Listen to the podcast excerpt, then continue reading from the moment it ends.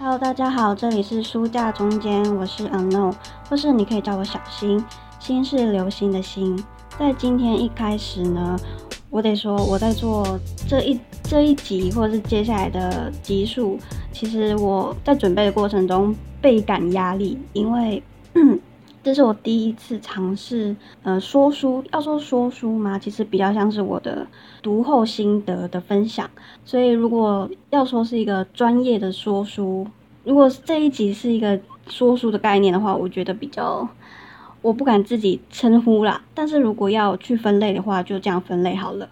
好，那我今天要分享的是有两本书，第一本是《大脑喜欢这样学》，还有《超速学习》。但是我尽量把重点放在前面这一本书，《大脑喜欢这样学》，因为我是先看到这一本才继续看超速学习的，所以我会以超速学习这一本它的每一个，它有九大法则，然后我的每嗯，他说他的每一个九大法则，我都会把它定定为是一个主题小标题，然后小标题下面的内容呢，我会用《大脑喜欢这样学》去做举例跟解释。那我刚才说到有九大法则嘛，那这九大法则呢，它的顺序其实我会我不会依照书里面给的顺序，我会依照有一个网站叫做阅读前哨站，然后它一样是在讲超速学习这本书，但是它把它九大法则稍微整理了一下，然后还有列出一个图表，我觉得那个图表其实蛮容易可以让大家理解，我觉得反而更让。读者或者是想要学习怎么学习的人，可以一下子就理解说，我们可以怎么可以从什么地方，然后可以从什么基础上面开始做学习，就是操作演练学习这件事情。九大法则其实蛮蛮多可以讲的，然后再加上我想要分享我自己的学习经验，以及也算是帮助大家可以去理解说。这样的法则可以运用在日常生活中的哪些地方，或是哪些情景？那我们就直接开始喽。第一个法则呢是后设学习。所谓的后设呢，如果大家想要详详细的了解的话，可以直接去 Google 搜寻。那我以我自己的方式去解解释后设的话，就是从终点往前推以前脉络跟以前的路径。所谓终点呢，不是说真正的。终点就是这样子，到此为止。我比较想要去形容它是一个某个点，就是你整条线里面的某一个点，或者是事件的结果，或者是事件本身。我不知道大家能不能理解，但其实终点它就是你学习的目标。就像我刚才说的，时间点时间上面的某一个点，那我会把它解释为后设。但如果你在网络上搜寻后设的话，它有不同的。不能说不同的定义，应该是说它的解释有很多种。有人用比喻的方式去解释后设，或是用其他比较具体化的方式去，或抽象化的方式去形容后设。但我现在的解释就是从终点往前推以前的脉络跟路径。所以学习的第一个法则呢，后设学习，它就是希望你可以先知道你为什么要学习，这是动机。以及我们要如何学习，这个是技巧，还有时间规划。那我觉得我在这边可以举例一个例子，在书本里面有提到，他说演员他们是如何背台词的，然后再加上刚好我的学科是表演艺术，所以我觉得我可以继续的解释下去。演员他是怎么背台词的呢？其实我们在演出一个角色的时候，我们不会直接演。我们最基本的前置作业一定是先写角色自传，这是一年级的时候表演基础课老师就会指导我们做的事情，以至于我们在任何一场不管是学校的演出或者是校外的演出，我们都会使用这个很基础的方法去理解角色跟理解剧本。那我刚才说了，我们为什么要写角色自传呢？角色自传的撰写呢，其实有点像。我讲白一点，有点像是编故事，但有些人可能不认同。那我继续解释下去。所谓编故事呢，是你不会一开始就知道角色长什么样子。虽然你有剧本，虽然你有台词，但是你不知道这这个角色为什么要讲出这样的台词，他的动机、他的行为逻辑是怎么样子。所以你要去推敲。那如何推敲呢？一定是从你角色的个性，跟他有什么特质，还有他讲话的方式或者是行为，你要去做设计。所以这就就这就是我们写角色自传的原因。你要清楚了解你角色的生平，从一开始他几年什么时候出生的，一直到他上大学是什么时候，还有他结婚或者是他生小孩，一直到剧本给出的正确时代。不知道这样讲会不会还是太抽象？再简单来说的话，就是我刚才有讲。我们在写小角色自传的时候，像是在编故事嘛。那如果你不清楚你的角色他是从什么时候出生的话，我们就给他一个定义，就给他一个解释，给他一个年代。就譬如说，当然剧本的年代是你要以剧本年代为基础。那假设剧本的年代是二零二零年，那我们就往前推，他是几年出生的，什么时候发生了什么事情，这些呢，剧本没有给你的。但是你要自己去去撰写，越详细越好，因为你写的越详细，就代表你很深思熟虑的去设计你的角色的个性。然后你把这一些他的时间表跟自传都写完之后呢，你就可以从剧本里面，你可以从剧本里面找出一些蛛丝马迹。就譬如说，可能剧本里面有写到他喜欢吃番茄。或是他讨厌某个味道，或是喜欢穿什么颜色的衣服，这些都可以当做是角色自传的一些撰写的基础。所以你要，你也要去设计说，你的角色他喜欢什么东西，不喜欢什么东西，跟他平常喜欢做什么事情，还有他可能擅长与不擅长什么事情，这些都要演员自己去。有的时候是依靠剧本给的线索。有些是演员必须要自己去规划。好，那讲了这么多呢，其实就跟后设学习是一样的。你必须要先去了解为什么你要学习，以至于才你才会知道说你要如何学习。那演员他们是如何背背台词的呢？就是他们必须要先去理解角色，理解剧本，才可以知道为什么他要说出这句话。我们都会称这个为动机，就是。你的角色需要一个动机，你才可以去做接下来要发生的事情。如果你没有动机，你就没有驱动力去做任何的行为，或者是讲出任何的台词。所以，我们常常会说：“我不知道我讲这句话的动机是什么。”我是说，演员他在诠释角色的时候，有的时候他不知道为什么角色要这样子讲话，要讲出这样的话，那他就会去想说这句话从这个角色出发。是为什么？如果知道有动机，接下来发生的一切行为才会合理。这就跟学习是一样的。那我刚才有讲说，后设它其实就是把从终点往前推以前的脉络跟路径。那为角色建立、为角色写自传，或者是你去推敲剧本里面的台词，就是在帮角色建立脉络。所以很重要的一点就是后设学习要建立的是脉络，也你可以说是它是建立脉络，或者是说找寻脉络。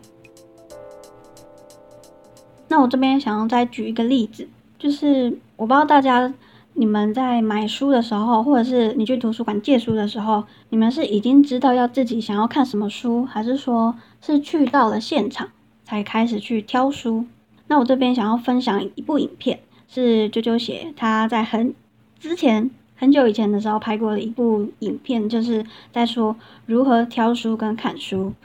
然后我因为看了这部影片之后，我在我在当时以至于我现在我都是依照这个方式去挑书的。那影片当中啾啾写有说挑书的方法呢，其实他会先从封面封底，然后就像先大概看了一下他的简介。所以你从封面、封底，还有作者的介绍，之后到目录，去这样看，你就会知道说这本书大概是在讲什么。然后你可以从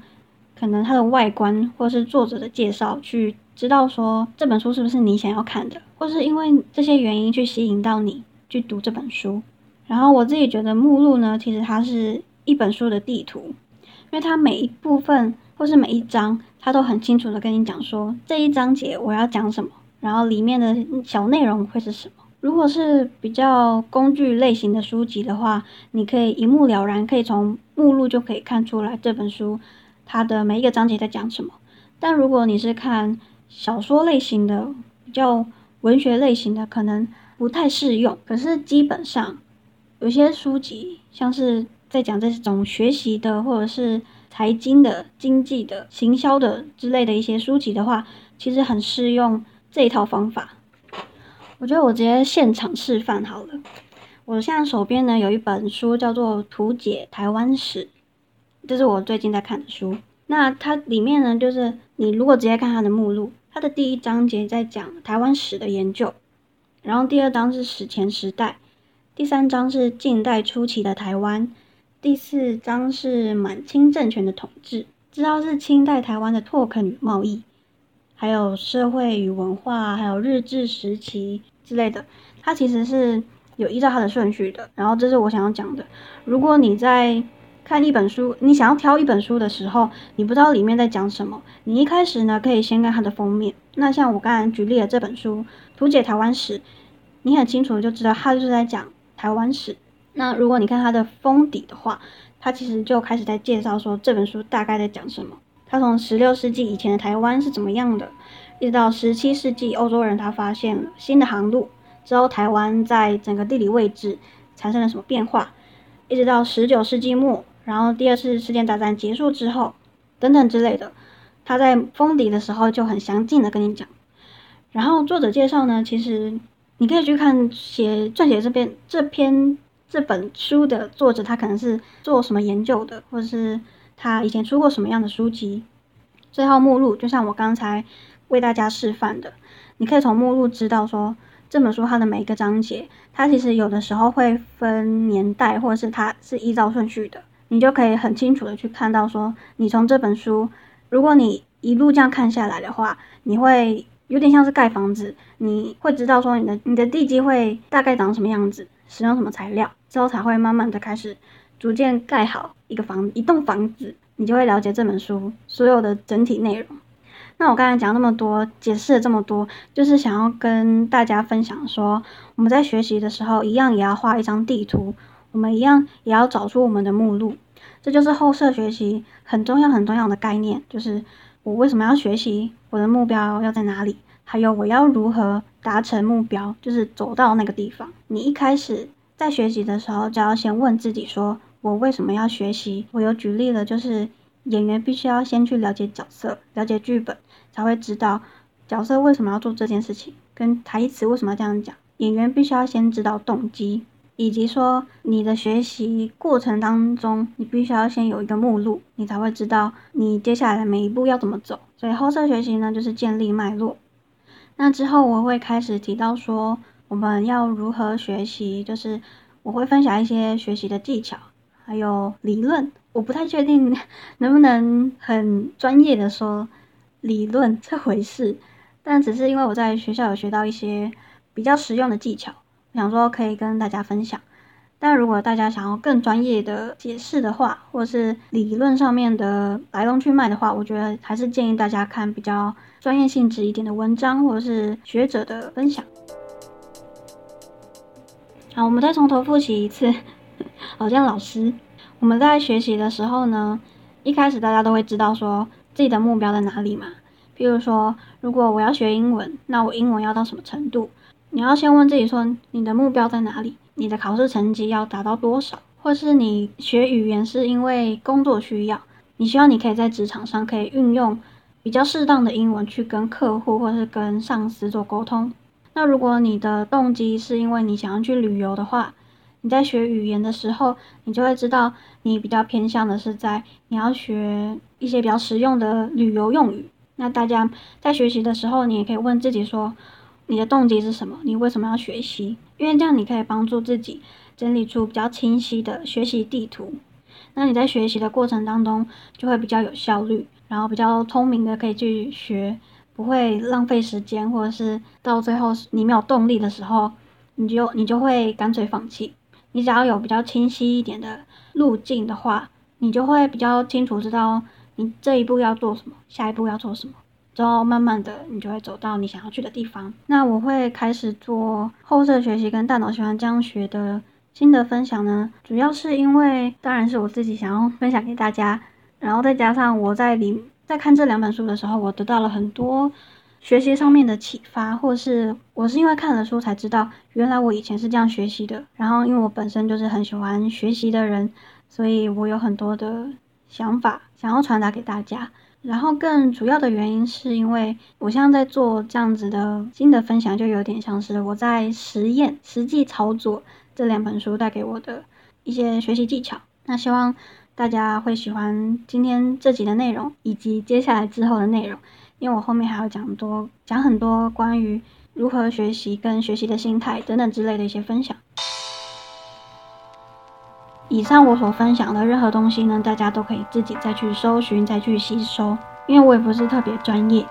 然后如果我有讲错的地方，就欢迎大家礼貌纠正。如果大家喜欢，可以分享出去，还有订阅书架中间这个频道，